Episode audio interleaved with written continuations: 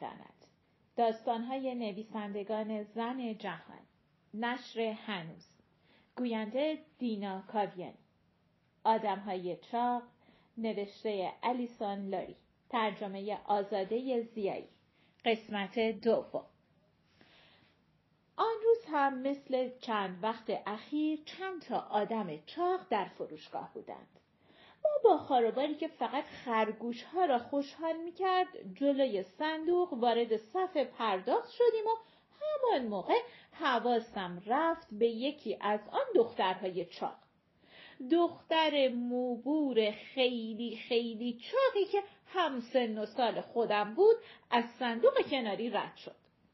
سبدش پر بود و چند بسته باد کرده نان، یک بسته چیپس و یک بطری بزرگ کوکاکولا از پاکت‌های کاغذی قهوه‌ای رنگ بیرون زده بود.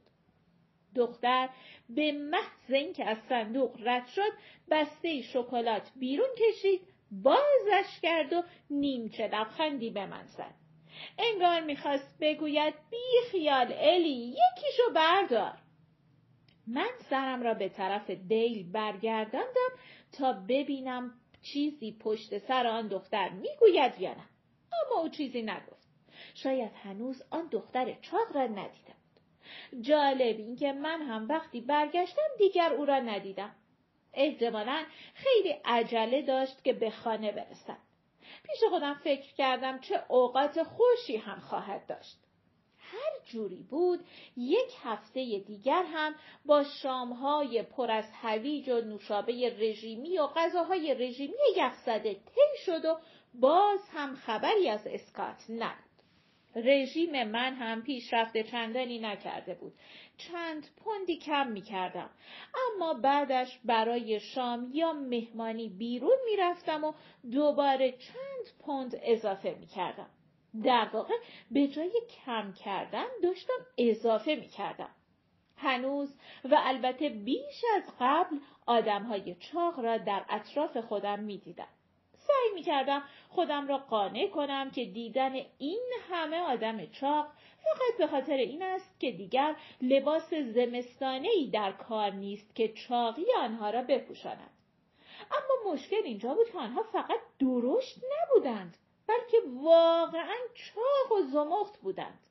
روزی در یکی از مراکز خرید مرکز شهر بودم که دیگر مطمئن شدم واقعاً دارد اتفاق عجیبی می‌افتد. روی سکویی پر از اطلسی‌های بنفش چسبناک نشسته بودم و عوض ناهار خوردن داشتم کنسرت یک گروه موسیقی را گوش می‌کردم که این هم قاعدتاً پیشنهاد دیل بود. احساس می‌کردم سرگیجه دارم و حالم خوب نیست. وقتی سرم را لمس کردم حس کردم سرم لرزید. انگار درست به بدنم وصل نبود. بعد یک دفعه نگاهم افتاد به آن سوی مرکز خرید و دو زن میان سال را از پنجره نانوایی هم دیدم که هر دویشان چنان توی بلوز شلوارهای گلگلیشان قلمبه شده بودند که انگار بادشان کرده باشند. درست نمیتوانستم صورتهایشان را تشخیص بدهم چون آفتاب میتابید و نورش روی پنجره مغازه میافتاد. اما دیدم که یکی از آنها مستقیما به من نگاه کرد و به سینی تارت توت فرنگی اشاره کرد. از آن تارت‌های بزرگ بود با رویه غلیظ یاقوتی رنگ و خامه زده شده دالبری شکل. انگار داشت به من میگفت بیا اینو بگیر الی. من بدون هیچ اشتیاقی بلند شدم و جمعیت را کنار زدم. اما وقتی به نانوایی رسیدم زن چاقی آنجا نبود. ندیدم که آنها از آنجا خارج شده باشند. البته یک کالسکه دوقلو یک لحظه جلوی راهم را سد کرد، اما باز هم جور در نمی آمد مگر اینکه آن دو زن اصلاً از اول آنجا نبوده باشند. یک دفعه در معده‌ام احساس ناراحتی کردم. دیگر دلم تارت توت فرنگی نمیخواست. فقط دلم میخواست بروم یک جایی رو دراز بکشم. اما باید به دفتر برمیگشتم. وقتی به آنجا رسیدم با حالتی خودمانی به دیل گفتم یه چیز خنده دار. اخیراً همش دارم تو اطرافم آدمای خیلی چاق میبینم. دیل گفت الی همه جا پر از آدمای چاقه. آمریکایی‌ها بدجوری اضافه وزن دارن. اما من دارم بیش از این حرفا میبینمشون. خیلی بیشتر از قبل. یعنی به نظرت عجیب نیست؟ دیل در حالی که فرم‌ها را تق و تق به هم منگنه میکرد گفت خب تو فقط داری بیشتر به اونا توجه میکنی. بیشتر آدما چشمشونو روی چیزایی که دوست ندارن میبندن. آشغالای حال به همزن توی خیابونا رو نمیبینن. یا مثلا نمیبینن که تو همین دفتر رنگ دیوارا داره پوسته پوسته میشه. دیل با سرش به کنج بالایی در دفتر اشاره کرد. لایه کرم رنگ دیوار تبله کرده بود و داشت ور میامد. من قبلا متوجه آن نشده بودم. همین باعث شد که احساس بهتری پیدا کنم. گفتم گمونم راست میگی. میدانستم که دیگر حوصله مرا ندارد. او دیگر وزنم را روی نمودار چک نمی کرد و وقتی هم که با هم می رفتیم خرید برچسب اجناس را با دلخوری بلند بلند می خواند. انگار به من شک داشت و فکر می کرد دارم در رژیمم تقلب می کنم و یک بسته نانقندی یا یک جعبه کشمش را یواشکی به خانه می برم که البته بعضی وقتها هم همینطور بود. همان وقتها بود که خوردن و رابطه جنسی در ذهنم با هم قاطی شد. شبها گاهی با حالتی پرشور و ناآرام آرزوی اسکات را می کردم. اما از آن بیشتر هیجان خوردن داشتم. دائم با ولع مقاله های آشپزی رستوران ها را می خواندم. گوشت گاو با سس پاپریکا و خامه ترش و ترشی پیاز با پای مرنگ لیمویی را در ذهنم مجسم می کردم. یک بار بعد از اینکه به یک گاری دستی برخوردم و یک هات‌داگ خیلی بزرگ با مخلفات و سس گوجه خریدم، صدای خودم را تقریباً به وضوح شنیدم که داشتم می گفتم من واقعاً مجبور بودم بخورمش. این جمله مرا به یاد طرز حرف زدن اراذل و اوباش فیلم‌های خشن انداخت. آنها همیشه می گفتند من باید اون زن رو به چنگ می آوردم و جوری راجع به زنها حرف می زدند که انگار آنها دسری پرمایه هستند. آنها به زنها تو دل برو و کاپکیک می گفتند و اندامشان را به خربزه یا کلوچه تشبیه می کردند. اسکات از آن مردهای قولتشن نیست اما همیشه از فیلمهای خشن خوشش می آمده. می‌گوید این فیلم‌ها در سفرها به او آرامش می‌دهند. آن روز مزخرفی هم که سوار هواپیما شد یکی از آن فیلم‌ها را با خودش گفت. تا آن روز بیش از 6 هفته از رفتن اسکات گذشته بود و هنوز غیر از آن تلگرافی که از دهلی فرستاده بود دیگر هیچ خبری از او نداشتم. یا اتفاق خیلی بدی برایش افتاده بود یا عمدن چیزی برایم نمی‌نوشت. پیش خودم فکر کردم شاید همانطور که من به رژیمم وفادار نبودم او هم به من وفادار نمانده باشد. شاید او هم یک کاپکیک هندی پیدا کرده که به او آرامش می‌دهد. سعی می‌کردم این افکار را از سرم بیرون کنم اما باز هم برمیگشت. یک بعد از ظهر آفتابی وقتی از سر کار به خانه برگشتم در صندوق پستی را باز کردم و آنجا لابلای قبض‌ها و اطلاعیه‌ها کارت پستاری از اسکات پیدا کردم. هیچ عذرخواهی برای بیخبر گذاشتن من در کار نبود. فقط از معبد زیبایی که دیده بود 1-2 خط برایم نوشته بود و با یک عشق و بوسه سرسری و بدخط تمامش کرده بود. آن روی کارت پستال عکس یک زن هندی جذاب بود با 7 قلم آرایش و شخص یا خدایی که سر فیل داشت و هر دو داشتند با حالتی از خود راضی لبخند می زدند. به کارت پستال که نگاه کردم انگار چیزی درونم منفجر شد. هفته‌ها بود که داشتم به خودم و بقیه می گفتم اگه بفهمم اسکات حالش خوبه دیگه خیالم راحت میشه. حالا فهمیده بودم که حالش خوب است اما احساسی که داشتم موجی از بدگمانی و خشم شدید بود. تصاویر کتاب‌های لوکس مربوط به هند که اسکات از کتابخانه امانت گرفته بود به مغزم سرازیر شد.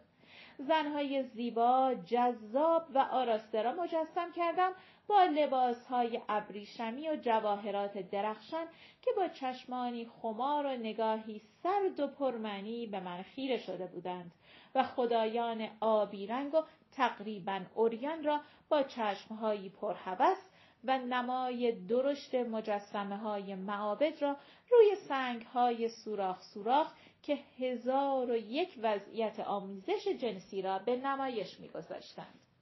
به ذهنم رسید که اسکات دقیقاً در همین لحظه دارد با زنی با سر فیل و با پوستی کاملاً آبی رنگ 1000 جور عشق بازی می‌کند.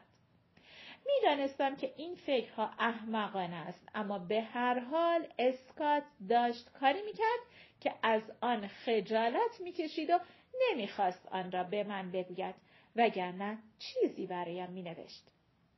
دیگر نرفتم بالا توی خانه. سوار ماشین شدم، اما نمی‌دانستم کجا بروم تا اینکه بالاخره هوندا به اختیار خودش پارک کرد جلوی یک فروشگاه و کافه رستوران که خوراکی‌هایش عالی بود و من هفته‌ها بود نزدیکش نشده بودم. 5 تا مشتری دیگر هم آنجا بودند که در آن وقت روز عجیب نبود. عجیب این بود که همه آنها چاق بودند. آن هم نه اینکه فقط اضافه وزن داشته باشند، آنها واقعاً گنده بودند. وقتی وارد شدم همه آنها دوستانه نگاهم کردند، انگار مرا میشناختند و میخواستند چیزی به من بگویند. یک لحظه خشکم زد. پاهایم چسبیده بود به فرش پادری و به این فکر میکردم که خل شدم. آخر هر 5 تایشان؟ این منطقی نبود، اما آنها آنجا بودند یا به هر حال من داشتم میدیدمشان. حس کردم آن آدم‌های چاق از اسکات خبر دارند.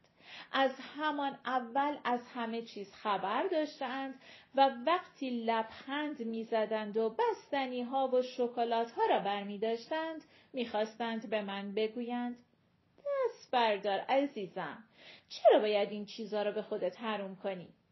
جان تو اسکات داره خوش می‌گذرونه. یکی از آن مردهای هیکلی که ریشی بلند و ژولیده پولیده داشت در حالی که از جلوی پیشخانه مغازه کنار میرفت لبخند پت و پهی به من زد و بعد من چیزهایی را که میخواستم سفارش دادم. 1 پوند شیرینی کره‌ای رنگ و بارنگ، 1 قرص نان دارچینی، 1 دونات با طعم قهوه که داخلش خرما و گردو بود و با پودر قند تزیینش کرده بودم. به محض اینکه داخل ماشین نشستم بسته را باز کردم و دونات قهوه را گاز زدم. عالی بود. نان شیرینیش زرد و لایه لایه بود و داخلش پر از گردوی شکری. پیش خودم گفتم خیلی بهتر از آمیزش با اسکات است. تا 4 روز بعدش مثل گاو خوردم. همان شب شیرینی ها و دونات را تمام کردم و جمعه بعد از ظهر یواشکی و دور از چشم دیل به خاربار فروشی رفتم و هرچه در آن چند هفته آرزویش را کرده بودم خریدم.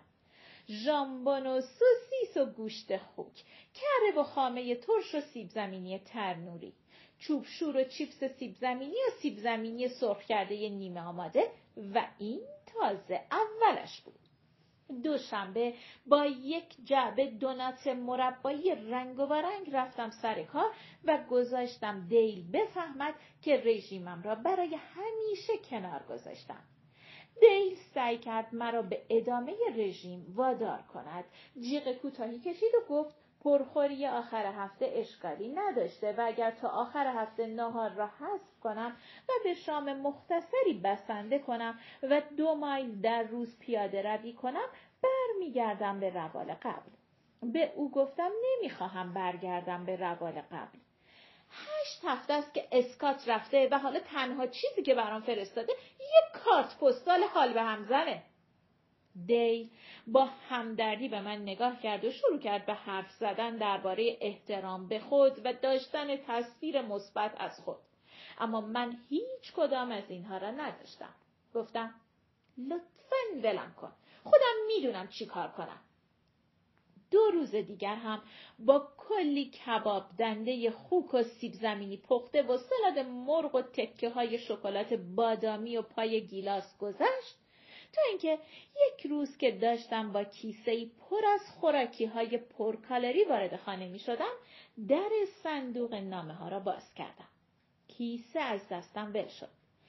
صندوق گالوانیزه نامه ها تا شکافش پر بود از نامه هایی که از هند رسیده بود. نامه های باد کرده سفید و آبی با آن کاغذ های نازک مخصوص پست هوایی. پیدا بود که بیشتر نامه ها را باز کرده و خوانده بودند و به این طرف و آن طرف فرستاده بودند. روی نامه ها پر بود از تمبرها و مهرهای ابطال. 1 ساعت بعد در حالی که روی کاناپه نشسته بودم و نامه هایی که اسکات طی 2 ماه برایم فرستاده بود دور و برم پخش بود، حقیقت را فهمیدم. او رژیم گرفته بود. در نامه 2 این را نوشته بود و گفته بود نمیخواسته وقتی وارد روستایی پر از آدمهای گرسنه میشود سیر و پرخور به نظر برسد. خب من 3 هفته وقت داشتم. رفتم داخل حمام و ترازو را که جمعه انداخته بودم ته کمد کشیدم بیرون. وای خدا، باید بیش از 1 کیلو در هفته کم میکردم تا به وزنی برسم که موقع رفتن اسکات داشتم. آن 3 هفته واقعا وحشتناک بود. صبحانه و نهار جوی پرک با شیر بدون چربی می‌خوردم تا بتوانم کار کنم و روزهایی که کار نمی‌کردم خیلی کم می‌خوردم. با اینکه کلی قرص ویتامین و مواد معدنی بالا می‌انداختم، خیلی زود دچار تاری چشم و سردردی شدم که بیشتر اوقات اذیتم می‌کرد و برای همین نمی‌توانستم ورزش کنم. با این حال هنوز از برنامه‌ام عقب بودم. چیزی که حالم را بدتر میکرد دیدن آدمهای چاق بود. دوباره آنها را همه جا میدیدم. اما آنها دیگر خوشحال و مهربان به نظر نمی آمدند. اول انگار میخواستند به من بگویند الی داری اشتباه بزرگی میکنی. بعد کم کم عصبانی و منزجر شدند. حالت نگاهشان داشت میگفت احمق، درسته که برات نامه نوشته، اما از کجا معلوم که همین الان با غذاهای هندی از خودش پذیرایی نمیکنه. دیگر بعد از کار بیرون نرفتم. توانش را نداشتم. بیشتر وقتها در خانه میماندم و نوشابه‌های رژیمی میخوردم و نامه‌های اسکات را دوباره میخواندم. شاید برای اینکه به خودم ثابت کنم او هنوز وجود دارد، چون بعد از آن دیگر نامه‌ای نیامده بود. بعد کمی تلویزیون تماشا می کردم و زود می خوابیدم. با این امید که مدتی غذا را فراموش کنم. اما برای اولین بار در عمرم داشتم دچار بیخوابی می شدم. نیمه شبها از خواب می پریدم و این دنده آن دنده می شدم و گرسنه روی تخت دراز می کشیدم. روزی که قرار بود اسکات برگردد ساعت 4 صبح بیدار شدم و دیگر خوابم نبرد، حتی با والیا. به نظرم آمد که ساعتها در رخت خواب دست و پا زدم. بالاخره بلند شدم و یک قوطی نوشابه رژیمی باز کردم و تلویزیون را روشن کردم. در همه کانال هایی که آن وقت صبح هم برنامه پخش می کردند، همه آدم ها اضافه وزن داشتند. گوینده های 3 نوبت اخبار، خواننده های موسیقی پانک شبکه MTV، هنرپیشه یک فیلم کمدی قدیمی سیاه و سفید. در کانال آب و هوا دختری دامن پیلیدار پوشیده بود و فشفش کنن این طرف و آن طرف میرفت تا مناطق طوفان زده را نشان بدهد. او آنقدر چاق بود که انگار چیزی مثل ران خوک زیر دامنش قایم کرده بود. بعد تصویر عوض شد و یک آدم نرم و گوشتالو از میان لب‌های سنجاب مانندش لبخندی زد و گفت است که فرودگاه‌های سرتاسر اروپا را مه گرفته. به این ترتیب اسکات به خانه نمی آمد. تلویزیون را خاموش کردم. با بی‌حوصلگی تیشرت و شلوار جینی پوشیدم و زدم بیرون. از آن شب‌های گرم و پرسر و صدای ماه ژوئن بود که صدای دستگاه‌های تهویه مطبوع و پنکه‌های بقیه مستاجرها، ترافیک آزادراه و هواپیماهای بالای سرم فضا را پر کرده بود. باد شدیدی می‌وزید و مرا دچار یک جور حس سرگیجه می‌کرد و انگار به صورتم سیلی می‌زد. آخرین دقایق قبل از طلوع خورشید بود که در آن شکل‌ها را می‌توان دید، اما رنگ‌ها را نمی‌توان تشخیص داد. آسمان زردی رنگ پریده و بیرمقی داشت، اما چیزهای دیگر شبحهایی محو و خاکستری رنگ بودند. آپارتمان پاین گروز سنبش بود و من داشتم از پیچ می‌گذشتم که آنها را پایین خیابان زیر درخت‌ها دیدم. آدم گنده‌ای با موهای نازک که انگار نه زن بود نه مرد داشت برایم دست تکان میداد.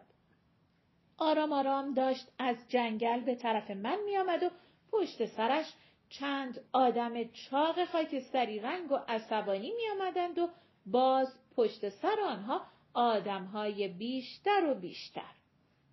می‌خواستم بدوم و فرار کنم، اما حس کردم اگر برگردم آن آدم‌های چاق دنبال من می‌دوند، مثل بچه‌ها وقتی که برایشان فیلم ترسناک پخش می‌کنیم و اگر مرا می‌گرفتند خدا می‌داند چه بر سرم می‌آمد.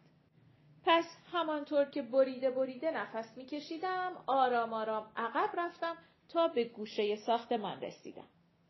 آن آدم‌های چاق در آن هوای نیمه روشن هنوز داشتند از جنگل بیرون می‌آمدند. نمیدانم چند تا بودند، 10 تا، 20 تا یا 50 تا. به نظرم آن زنی را دیدم که داخل نانوایی دیدم و در میانشان آن مرد گنده ریشو را، و بعد دیدم حتی صدای مبهم و ناله مانندشان را هم میتوانم بشنوم. دیگر تاب نیاوردم. برگشتم و در حالی که پایم به چاله چوله‌های خیابان گیر میکرد پا به فرار گذاشتم. به سرعت به سمت خانه می دویدم. بالاخره هر جور که بود خودم را به آپارتمان رساندم. در را محکم بستم و قفل را 2 دور چرخاندم. زنجیر در را انداختم و نفس نفس زنان به دیوار تکیه دادم. انگار ساعتها آنجا ایستاده بودم و صدای آدم‌های چاقی را که دنبالم کرده بودند می شنیدم. همه‌شان خاکستری و کبود بودند و همدیگر را هل می‌دادند تا از پله‌ها بالا بیایند. فریاد می‌زدند و هن هن می‌کردند. پاهایشان سر می‌خورد و محکم به در می‌کوبیدند. بعد آرام آرام صداها تغییر کرد و به تدریج تبدیل شد به صدای بادی که در میان راه پله‌های بتونی می‌وزید و دستگاه تهویه هوای طبقه پایین و پرواز شماره 36 نیویورک که داشت از بالای مجتمع پرواز می‌کرد و صدای واق واق سگی که نمی‌دانم از کجا می‌آمد. دیگر هوا روشن شده بود و ساعت نزدیک 7 بود. قفل در را باز کردم، اما گذاشتم زنجیر سر جایش بماند. آرام و ذره ذره در را باز کردم. راهرو خالی بود. هنوز هم احساس می کردم رمقی برایم نمانده، اما یک جوری لباس پوشیدم و به زور کمی قهوه قورت دادم و رفتم سر کار. سر راه مسیرم را گرداندم و با هوندا دوروبر ساختمان را گشتم. با اینکه در ماشین قفل بود و من در امان بودم، اول می ترسیدم به آن سمت نگاه کنم. در حاشیه جنگل، همانجا که جماعت چاق را دیده بودم، چیزی نبود غیر از تعدادی بوته بزرگ و قدیمی گیاه اسپیرا که در باد تکان می‌خورد و شاخه هایش این طرف و آن طرف می‌افتاد. اسپیرا درخچه‌ای به ارتفاع حدود 1.5 متر با شاخه های کرکدار یا بدون کرک و تاجی انبوه است. همان شب اسکات به خانه برگشت با 10 کیلو اضافه وزن. چند روز بعد که اسکات داشت از سفرش تعریف می‌کرد، گفت غذاهای هندی خصوصاً شیرینی‌هایش خیلی عالی بود، اما با زن‌هایش به سختی میشد حرف زد و آنقدرها هم خوش‌قیافه نبودند. به من گفت میدونی هندی‌ها هم خیلی هاشون چاقن. گفتم واقعاً؟ پیش خودم گفتم آیا اسکات هم تجربه وحشتناکی شبیه تجربه من داشته؟ من هنوز برای اسکات چیزی تعریف نکرده بودم، چون نمیخواستم فکر کند هر وقت از شهر بیرون میرود من قاطی میکنم. اسکات ادامه داد: در واقع این نشونه رفاهه. آدم در هند بیشتر آدم چاق میبینه تا تو کشور خودمون. مثلا تو زیاد آدم چاق این دور و بر نمیبینی. میبینی؟ در همان حال که داشتم یک تکه دیگر از کیک آناناسی را برای خودمان می‌بریدم، حرفش را تایید کردم و گفتم نه، اخیراً که نه. پایان قسمت دوم.